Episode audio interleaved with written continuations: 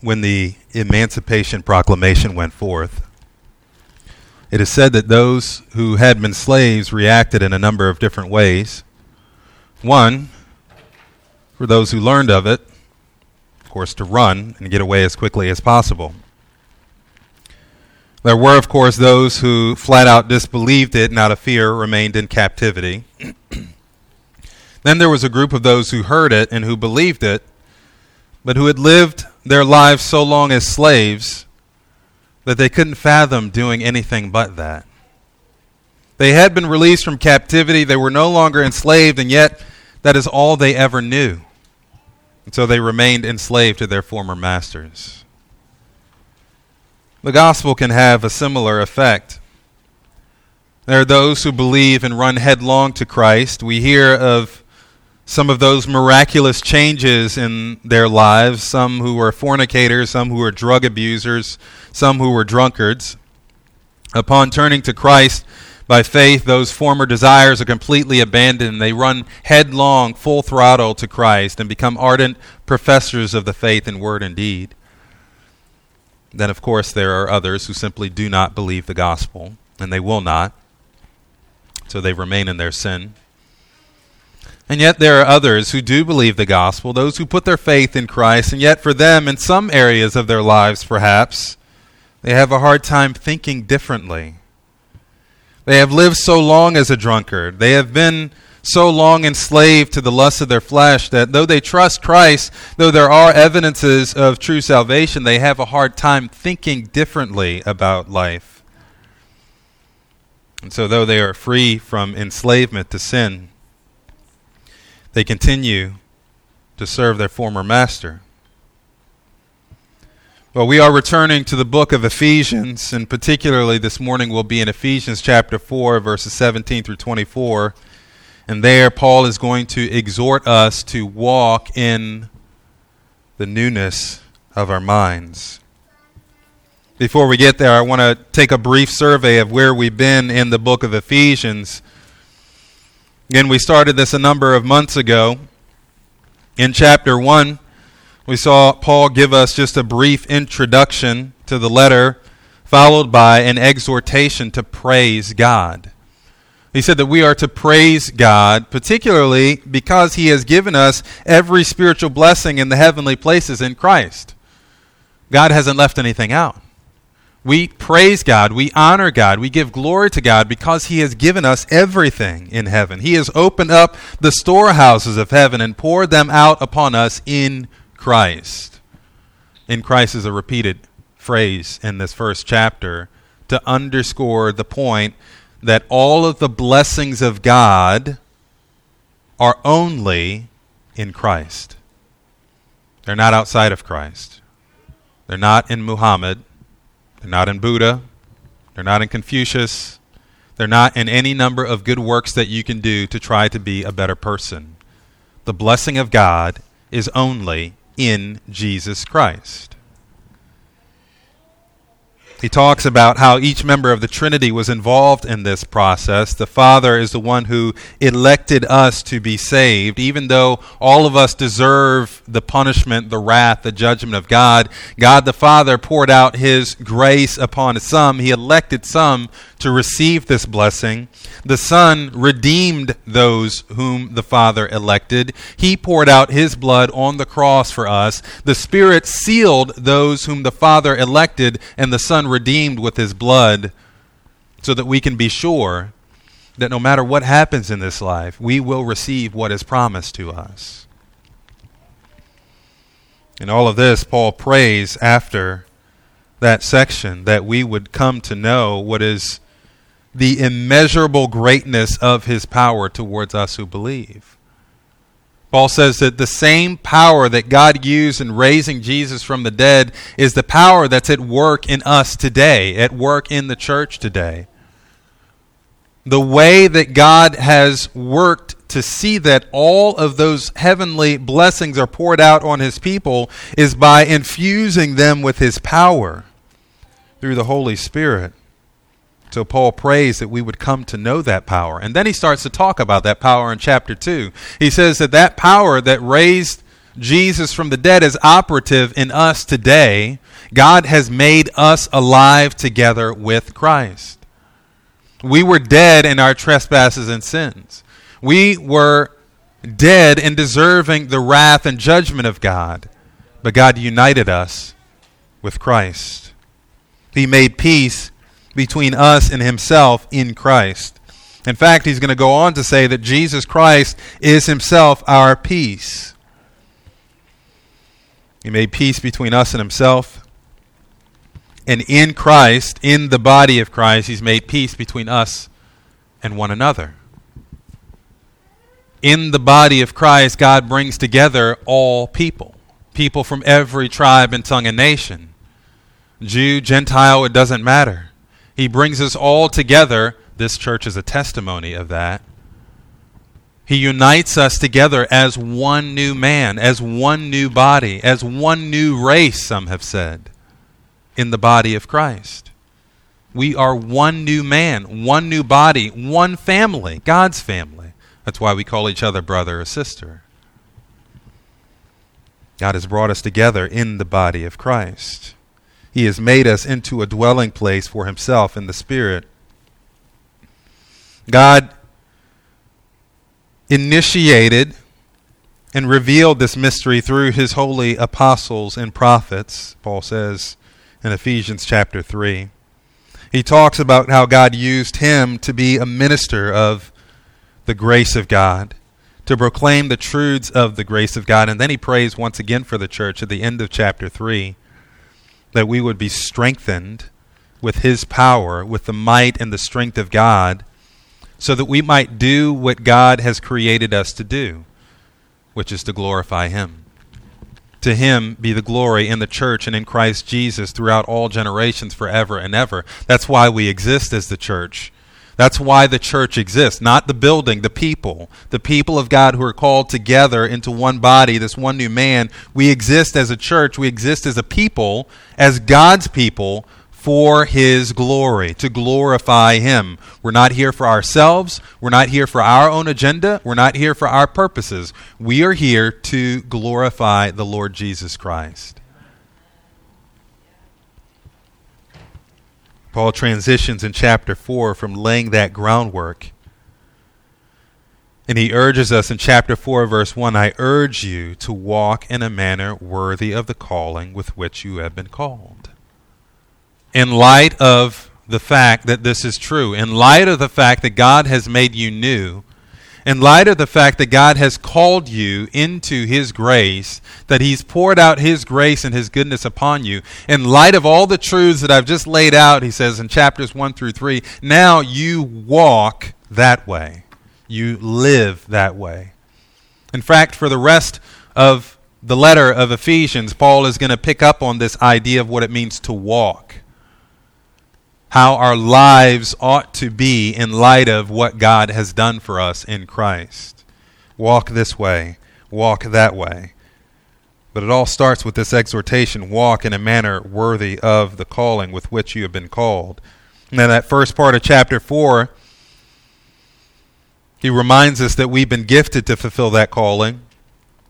We are one in Christ, yet we have been individually gifted for the benefit of one another. God has gifted His church with gifted individuals to equip the saints, and as each of the saints are equipped, they are in turn able to use the gifts that they've been given to build up the body. That's how God has designed the church. That's why it's important that we all be checked in, that we all be here, that we all be present, that we all be engaged in the life of the church, because God has designed the body of Christ to grow as each person uses the gifts that he's given them.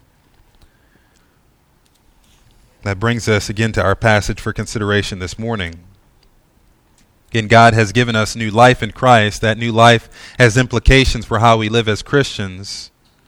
It should affect how our lives speak to others. I like the New King James often talks about the conversation of our, li- our lives. Sorry, that's the, the old King James, the original King James. He uses the word conversations, how our lives speak, in other words. We ought to live differently, but living differently starts with how we think.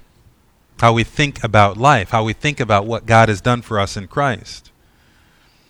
Well, again, we are in chapter 4, verses 17 through 24. I'll read that section for us, and then I'll pray, and we'll work our way through that passage. Ephesians chapter 4, verses 17 through 24. Now, this I say and testify in the Lord, that you must no longer walk as the Gentiles do in the futility of their minds. They are darkened in their understanding, alienated from the life of God because of the ignorance that is in them, due to their hardness of heart. They have become callous and have given themselves up to sensuality, greedy to purchase every kind of impurity. But that is not the way you learned Christ, assuming that you have heard about him and were taught in him, as the truth is in Jesus, to put off your old self, which belongs to your former manner of life, and is corrupt through deceitful desires, and to be renewed in the spirit of your minds, and to put on the new self, created after the likeness of God, in true righteousness and holiness. Father, we thank you again for this day, and we thank you for your word, which is truth. Your word does indeed sanctify us. We pray that you would sanctify us by your word this morning, that you'd open our eyes to behold wonderful things from your word this morning, that the words of my mouth and the meditations of our hearts collectively, collectively would be acceptable in your sight. O Lord, you are our rock and our redeemer. Amen. Well, there are two main points in this text. Again, we are exalted, exhorted to walk with a renewed mind. In order to walk with a renewed mind, Paul is going to say that we must reject the futility of unbelief. That's in verses 17 through 19. And second, we must remember the freedom of new life. That's verses 20 through 24. Reject the futility of unbelief and remember the freedom of new life. Let's look at that first point together verses 17 through 19, we should reject the futility of unbelief. Again, Paul says, Now this I say and testify in the Lord, that you must no longer walk as the Gentiles do in the futility of their minds. They are darkened in their understanding, alienated from the life of God because of the ignorance that is in them due to their hardness of heart. They have become callous and have given themselves up to sensuality, greedy to practice every kind of impurity. The now is actually the term therefore in the original. In other words, what he's about to say, again, is based on what he previously said. All of what Paul said before has led to this point. All of the doctrinal foundation that he laid earlier has led to the obligation and duties that he's laying out in a series of walks. He says, This I say and testify in the Lord. Again, in the original, the force of this statement is that of insistence. I insist that you take this attitude. And I insist that you take this attitude in the Lord. As one who has been sent by the Lord for this purpose, Paul is an apostle with the authority of the Lord. I insist that you take this attitude in the Lord. As you are in the Lord, this is the kind of attitude that you should have. In light of all of what he just said up until this point, I insist, Paul says, in the Lord that you walk no longer as the Gentiles do in the futility of their mind. Stop walking like them. Stop thinking like them. He's not using Gentiles here in a derogatory way. A good majority of his audience would have been Gentile in the flesh, technically. The reference is rather to the unbelieving world. Those to whom he is speaking are no longer designated as Gentiles. That designation was intended to draw a distinction between them and the Israelites in the flesh, but those who are in the church, again, are no longer recognized that way. Paul went through great lengths to emphasize the oneness of the body of Christ, as I mentioned earlier. There's no longer Jew or Gentile, but one new man in the church. So he doesn't view them as Gentiles any longer. He views them as brothers and sisters. But again, his point is don't live like the unbelieving world around you. Don't walk like them and the walk begins with the way they think. They, the Gentiles, the unbelieving world, walk in the futility of their minds. He says, that should not be true of you, believer. Well, what exactly does that look like? What does it mean to walk in the futility of their minds? Well, it starts with a mind that has exchanged the truth of God for a lie and thus opens itself up to futility and foolishness. Look at verse 18. They are darkened in their understanding, alienated from the life of God because of the ignorance that is in them due to their hardness of heart. Well, what is a mind? At its most basic level, it's a place where thinking and reasoning lie. In context, however, it takes on a slightly d- nuanced idea. One author put it this way In the present passage, the concept of disposition or moral attitude takes place. The original purpose of the mind was to be able to comprehend God's revelation, but due to the fall, a person's mind is unable to accomplish this goal. Hence, the futility of minds conveys the idea of not being able to perceive the revelation of God for what it was designed. Thus, its moral attitude or disposition prevents it from achieving its goal of proper moral decisions which are necessary for life. The believer is not to walk in this kind of moral purposelessness displayed by the Gentiles. I'll explain that a little further as we go along. His point is, though, that the problem with the unbelieving world is that their minds are subject to futility, to emptiness, because of the ignorance that is in them. He says there again, Paul says they are darkened in their understanding, alienated from the life of God because of that ignorance. There is an ignorance in them in the unbelieving world. The ignorance is an ignorance of the truth of who God is. They are ignorant of the truth of who God is due to their hardness of hearts. They have hardened their hearts against the truth of who God is. They don't want to know Him. They don't want to acknowledge him as God. They'd rather have a God who suits their own liking. The true and living God, the God of Scripture, the only God, is not one who suits their purposes. This is really the epitome of what the Bible calls sin. It is to disregard the truth of God, who God is, in all of his glory and all of his majesty. It is to exchange that truth for a lie. This is the root of all sin exchanging the truth of who God is in all of his glory and all of his perfections and all of what he has commanded and all of what he requires, exchanging that for a lie is the root of all sin. Those who do this are therefore and rightly alienated from the life of God, the text says. They're separated from Him. Isaiah says that our sin creates a separation between us and God. Those who live this way have no part in Him. They do not know him in any meaningful or relational way. He says this alienation from the life of God, from the truth of God, has led to a darkening of their understanding. Paul said it slightly differently in Romans chapter 1. In Romans chapter 1, verse 18, he says this The wrath of God is revealed from heaven against all ungodliness and unrighteousness of men who by their unrighteousness suppress the truth. For what can be known about God is plain to them because God has shown it to them. For his invisible attributes, namely his eternal power and divine nature, have been clearly perceived ever since the creation of the world and things that have been made, so they are without excuse. He says they should know certain things about God, but instead of accepting the truth of who God is, by the things that they can see, the perfections of God on display in what He has created, His wisdom, His power, his divine nature. They reject those things in favor of their own sin. They suppress the truth in unrighteousness. And then he says, Although they knew God, they did not honor him as God or give him thanks, but they became futile in their thinking, and their foolish hearts were darkened. Claiming to be wise, they became fools and exchanged the glory of the immoral God, incorruptible God for images resembling mortal man and birds and animals and creeping things. They exchanged the truth of God for a lie. Though they could know certain things about God, the things that they could know about Him they rejected in favor of their own sin.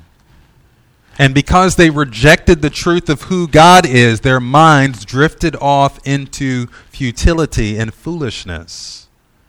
And they started to create for themselves a God of their own liking. In our text, Paul said their minds were darkened. In Romans, he says they left off from the truth of who God was, and so their hearts were darkened. And they drifted down an ever increasing spiral. God is a creator. He is and sets the standard for all reality and all of the life that He has created. If you move away from that basic truth, the basic truth of who God is, then you've moved away from the true standard of reality. And you find yourself drifting off into futility and foolishness. It is akin to sailing on an open sea, being struck by a storm, but instead of using the compass, which constantly points north to guide you back to the right path, you toss the compass into the wind and just let the wind carry you about any way that it will. Our society can be a case study of this. I mean, how do we get to the place in our society where you ask a woman who's vying for the position of Supreme Court Justice? which is the highest court in our judicial system, where law is interpreted and applied, where justice should rule, where those selected for the office are given the confidence of the American people to ensure that they think rightly about the law and its application and about the people who are who it's being applied to. In this case, the most recent appointee, who's a woman, was asked, What is a woman? And her response was, I'm not a biologist. How do we get there? For that matter, how do we get to the point in our society where we're struggling even to tell the difference between a man and a woman? Or where we create some new nebulous category that's never existed in the history of humanity? How do we get to the point in our society where we're discussing a woman's right to not be pregnant constitutionally?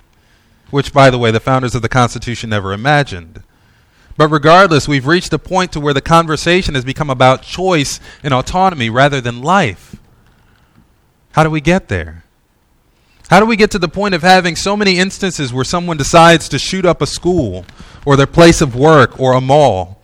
Or in a recent story where a PhD criminologist attempts to get away with driving halfway across the United States to murder four individuals in cold blood for no reason whatsoever just to see if he could get away with it.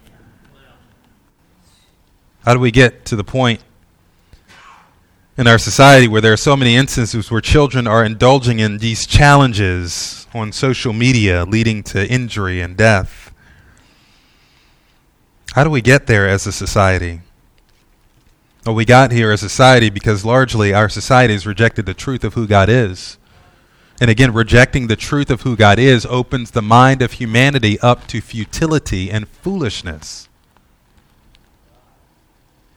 Moving on, futile and foolish thinking leads to futile and foolish living. Verse 19. They have become callous and have given themselves up to sensuality, greedy to practice every kind of impurity. Again, this is what we've seen.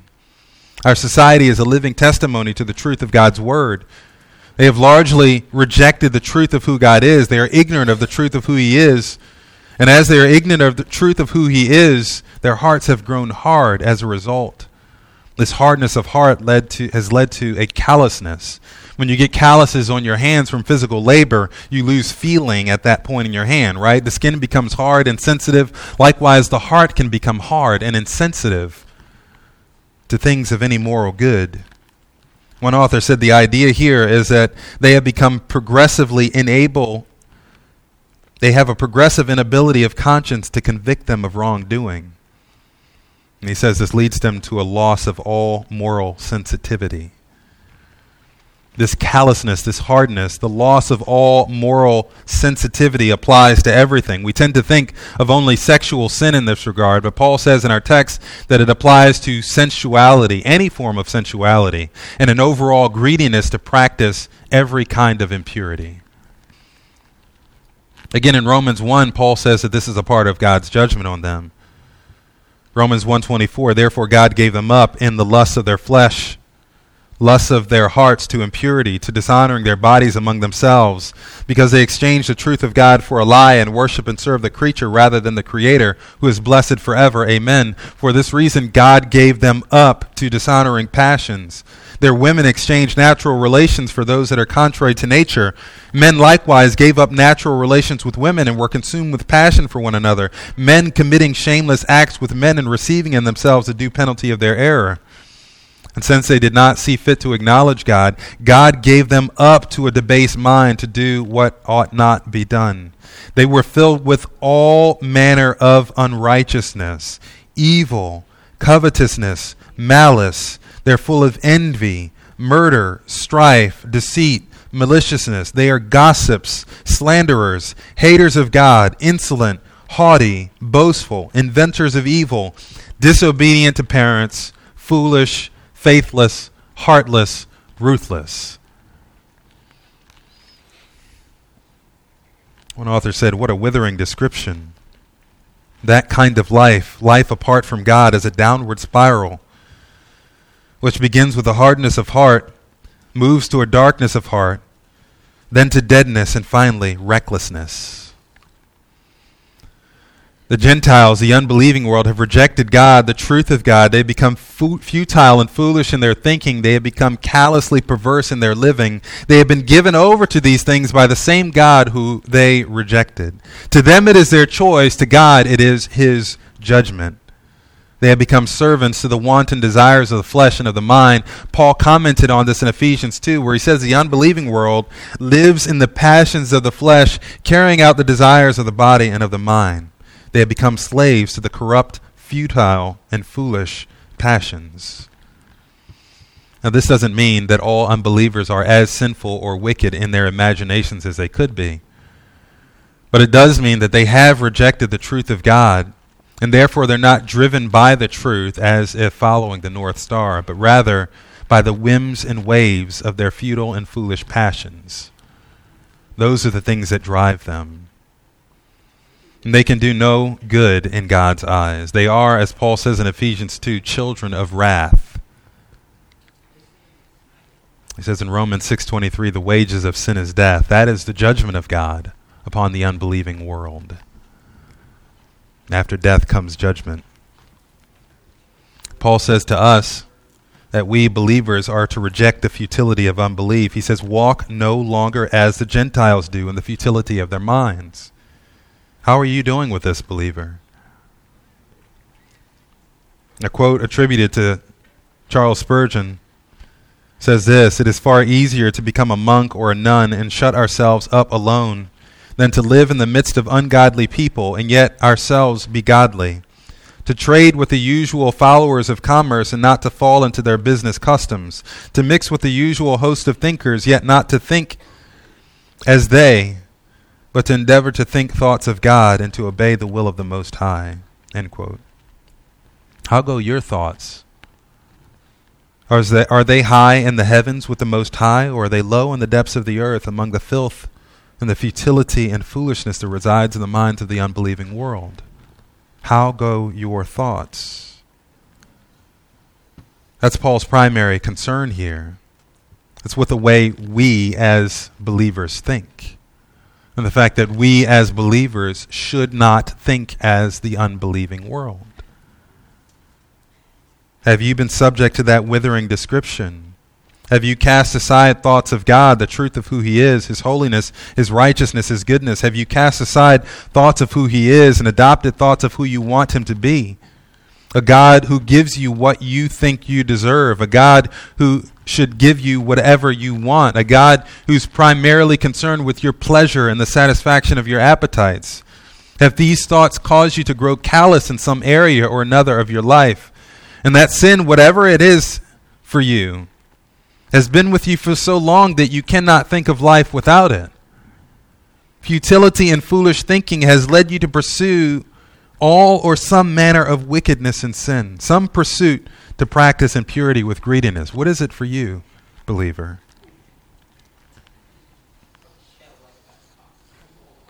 I think most of us know what areas we struggle with.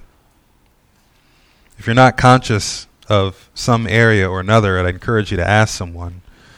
Ask someone who knows Christ, loves Christ, loves you enough to tell you the truth about your sin. Again, we looked at Ephesians chapter 4 verse 5, speaking the truth in love we are to grow up in every way into Him who is the head, into Christ. That's part of how we serve one another. Is that we don't let each other continue to drift off into futility and foolishness. We don't allow each other to stay in our sin. But when we see those things, we call each other on it and we call each other to repentance. That's a part of how we're supposed to serve one another in the body of Christ. That's something that you should be doing for each other. Nevertheless, we are charged to walk no longer as the Gentiles do in the futility of their minds. And that leads us to our second point. Again, The first point, reject the futility of unbelief. Second, remember the freedom of new life, verses 20 through 24. He says, verse 20, But that is not the way you learned Christ, assuming that you have heard about him and were taught in him, as truth is in Jesus, to put off your old self, which belongs to your former manner of life and is corrupt through deceitful desires, and to be renewed in the spirit of your minds, and to put on the new self, created after the likeness of God, in true righteousness and holiness. He reminds them that they have new life in Christ. That is not the way you learned Christ. That what? That which he just said the way in which the unbelieving world walks in the futility of their mind, the way they live in ignorance of the truth of God, the way in which ignorance causes callousness towards sin to the degree that they greedily pursue impurity. Paul says that is not the way you learned Christ assuming you've heard about him and were taught in him as the truth is in Jesus. Certainly they have heard of Christ and they were taught in Christ and they know that the truth is in Jesus. That is Paul's assumption here. It doesn't come out in the English, but it's present in the original. But this truth underscores the significance of knowing Christ. To know Christ is not mere head knowledge, book knowledge. Jesus is not just a class that we can take and pass by writing certain words on a page from rote memory. The idea here is to know him in a saving way. Jesus said that eternal life is to know the true and living God and Jesus Christ, whom he has sent. It's in John 17. To know him is to have a relationship with him. It is in this case to have a relationship with the one who is the truth. Jesus said, I am the way and the truth and the life. It is to have a relationship with him, and to have a relationship with him, to know him, is to have eternal life. Remember, again, the unbelieving world is characterized as being ignorant of God. It is not so for the believer. Through Jesus, we have come to know God. We've come to know the one who is the truth. John reminded us that that's why the eternal Word of God was made flesh, in order to explain who God is in all of its fullness. We have come to know God in Jesus. Therefore, the implication is that our lives ought to be different. Again, we have been chosen by God, Ephesians 1. We are his workmanship created in Christ Jesus, Ephesians 2. We are a part of the new man that God has created in the church, Ephesians 2. We are set apart for the glory of God to bring him glory as his life and light shines forth through us, Ephesians 3. We are those called to walk in a manner worthy of his calling, Ephesians 4. Moving forward, again, Paul reminds them that they have new life. He also reminds them that this new life has freed them from sin. Again, verse 20, that is not the way you learned Christ, assuming that you've heard about him and were taught in him as the truth is in Jesus. You were taught what? Verse 22, to put off the old self, which belongs to your former manner of life and is corrupt through deceitful desires. Part of what you have been taught, really, the effect of what this new life is, is that you should have put off the old self. The old self, the old you, those old ways of thinking which led to that old way of living, the selectively ignorant way of thinking which led to sinfully indulgent ways of living, that belonged to your former manner of life. You no longer live that way. That way was corrupt through deceitful desires. We had a baptism last week. I explained at that time that water baptism is commanded in Scripture for every believer. It is intended as a symbol of an inward reality. The inward reality of what Paul is what Paul discusses in Romans chapter 6 that we've been united with Christ in his death, burial and resurrection. He says there, what shall we say then? Are we to continue in sin that grace may abound? By no means. How can we who died to sin still live in it? Do you not know that all of us who have been baptized into Christ Jesus were baptized into his death? We were buried, therefore, with him by baptism into death, in order that just as Christ was raised from the dead by the glory of the Father, we too might walk in newness of life. For if we have been united with him in a death like his, we shall certainly be united with him in a resurrection like his. We know that our old self was crucified it was crucified with him in order that the body of sin might be brought to nothing, so that we would no longer be slaves to sin. For the one who has died has been set free from sin. Now, if we have died with Christ, we believe that we will also live with him. We know that Christ, being raised from the dead, will never die again. Death no longer has dominion over him. For the death that he died, he died to sin once for all. But the life that he lives, he lives to God. So you also must consider yourselves dead to sin and alive to God in Christ Jesus. The act of placing a person down in the water and bringing them back up is symbolic of an inward reality. The inward reality is that your former life, God has slain. Your old way of thinking, your old way of living, God buried with Christ in the grave. And as he has buried that old way of life in the grave, he has raised you to new life. He has given the life of Christ to you. And so you ought to walk in the newness of life. And Paul concludes in Romans 6 that we ought to consider ourselves, think of ourselves as dead to sin and alive to God. You are no longer the person you were before, you are new new life is yours. You should have a new way of thinking, a new way of living, a new way of relating to God and the world around you. Do you think of yourself that way, Christian? Do you consider yourself as dead to sin and alive to God? Paul emphasizes that newness of life in Ephesians 2, where he talks about us being raised up with Christ. He mentions that repeatedly. We are alive. We were dead, we are now alive in Christ. Do you think of yourself that way? That is true of you if you are in Christ. If you put your faith in Jesus Christ, then you have new life. You are no longer a slave to your former manner of life. That way of thinking that was full of ignorance, that way of thinking that was full of deceitful desires and the satisfaction of the desires, that is no longer you, therefore you must put them aside. He says it another way in Titus chapter 2.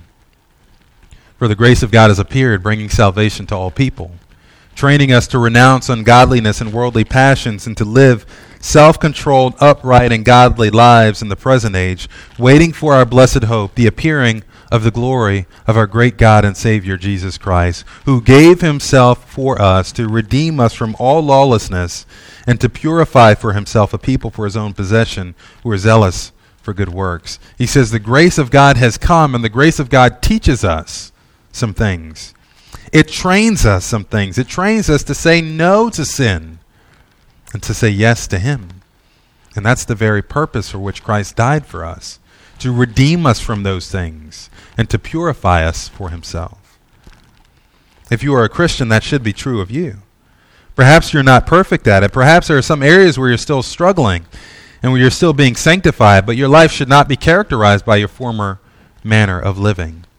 It should be characterized as one who has put off the old life and one who continues to put off the old life. I like this quote. His author says Scripture and experience teach us that no one has ever succeeded in shedding the garments of the old life with a solitary, unrepeated action. Those who live holy lives do so by repeated putting offs. The problem is the old garments are so comfortable and natural. Not only that, many of us have worn them so long that they naturally drape over us, and we scarcely know we're wearing them until the Holy Spirit removes it. If you are fighting lust, it must be daily shed. This is equally true of pride and bitterness and covetousness and all their relatives. Many Christians stumble because they don't realize this, but the truth is, our sins will have to be put off daily as long as we live. The truth of this passage is that we have already put off the old self. God did that for us when we came to faith in Christ. But we have to think that way. And in our minds, we have to continue to think that way daily so that we don't cling to those things that have already been removed from us, those things that we've already been freed from. This is a part of what it means to be a Christian if you're curious to know what it means to be a Christian. To be a Christian is not to be the same person that you were before. It is not 2.0 you. A Christian is one who has been co- given a completely new life by God through Jesus Christ. A Christian is born again, meaning they are born from above. God gives them a completely new kind of life. They have the life of God flowing through them now because of Jesus Christ. And therefore, they are equipped with the resources needed to say no to sin. And they're given new desires to desire to do what is right and to say no to sin. And they have been freed from the bondage of sin. We don't claim our own ability as believers. We don't claim our own strength. We don't boast in ourselves. We boast in the Lord and in knowing Him. We have new life. This new life has freed us from sin, and this new life is strengthened by the truth to live in a way that pleases God. Verses 23 and 24. He says, And to be renewed in the spirit of your minds, and to put, off, put on the new self, created after the likeness of God in true righteousness and holiness. This is still a part of what they have been taught, what they have learned, what they ought to what ought to be true of those who know Jesus. He says to be renewed in the spirit of your minds. The tense in the original indicates that this is an ongoing action. The believer is constantly being renewed in the spirit of their minds, the spirit of their minds, their innermost being. This takes us full circle to where we began. Again, the believing world is characterized by ignorance. Their foolish hearts are darkened, their minds are darkened. They reject the truth of God and thus drift into futile and foolish thinking. Not so for the believer. Again, we've been given new life, and part of that new life involves God actively working in our minds to renew them. Ultimately, he does this by means of his truth. Jesus prayed in John 17, Sanctify them by your truth. Your word is truth. Paul prays, says in Romans chapter 12, I appeal to you, therefore, brothers, by the mercies of God, to present your bodies as a living sacrifice, holy and acceptable God, to God, which is your spiritual worship. Do not be conformed to this world, but be transformed by the renewing of your mind. Colossians chapter 3 If then you have been raised up with Christ, Seek the things that are above, where Christ is seated at the right hand of God. Set your mind on things that are above, not on the earth, for you have died, and your life is hidden with Christ in God. When Christ, who is your life, appears, then you will appear with him in glory. Jesus is your life. Your mind ought to be where he is. God is actively in the process of renewing our minds, renewing the way we think, and he does this by means of his truth, his word. In other words, we are not like those slaves who, upon hearing the Emancipation Proclamation, could not conceive of living any other way of life than the life of a slave. Because God is actively working in us, working in our minds, working in our innermost parts to renew our minds for His glory. Paul's going to say that this renewal of the inner person is a thing that should encourage us even when our bodies start to fall apart, right? 2 Corinthians 4. We don't lose heart. Though the outer self is wasting away, our inner self is being renewed day by day. As we looked at the earlier part of chapter 4 back in November, it's no wonder why God has given to the church those who are particularly gifted at teaching and preaching, and it is no wonder why the gathering of the body of Christ is so important for the believer. When we gather together, we gather together around the Word of God. We sing songs and hymns and spiritual songs to encourage and exhort one another with the truth. The song choice on Sunday morning is not haphazard. It's intended to encourage us to sing truth to one another. Our prayers together ought to be filled with the truth of God. As we pray the prayer of praise, we praise the God who is revealed in Scripture and what He has done. As we confess, we do so in response to the Word of God. As we give thanks, we give thanks knowing that every good and perfect gift comes down from above. As we come before God with our petitions, we do so knowing that God is able to do far more abundantly beyond all that we could ask or think. As we gather together around the Word of God on Sunday mornings and Wednesday evenings, we read the Word of God, expound upon the Word of God, verse by verse, section by section, book by book. We do so in order to be taught the whole counsel of God, not just the things we want to hear. We gather together around the Word of God to have our minds renewed together as one body in Christ. This is why believers must prioritize our Sunday morning gatherings. This should not be an optional thing for you. Other things, as they come up on Sunday mornings, are optional.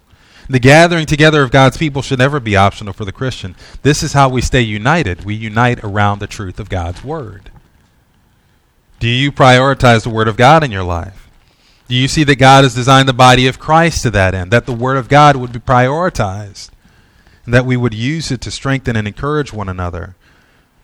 Again, he says that we have been taught to be renewed in the spirit of our minds, we're renewed through his truth, to put on the new self created after the likeness of God in true righteousness and holiness. Just as we had to put off the old self at conversion, the putting on of the new self also happened at conversion. It's two sides of the same coin. Again, we're buried, the old self died or raised, the new self is alive. We have put on the new self. This is who we are. We are now saints of God. We are now a part of the one new man that Paul mentioned in chapter 2. We are born again. 2 Corinthians 5:17. If anyone is in Christ, he is a new creation. The old has passed away, behold, the new has come. This new person is created after the likeness of God. That's Genesis imagery, in case you didn't catch that. Just as in the beginning God created the heavens and the earth, and Adam was made after his likeness in the image of God, so also this new creation, the church, is made in the likeness of God through the new birth that is given. This new creation, this new man is created in true righteousness and holiness because that is who God is. He is righteous, He is holy. So we are made in His image in Christ. Well, in this passage, Paul continues his prior exhortation that we should walk in a manner worthy of the calling to which we've been called. We have been called to Christ. We have been given new life in Christ. We need to think that way. We need to think that way and we need to live as if it is true. God has given us new life. He has given us the ability to respond to that new life and light of that new life.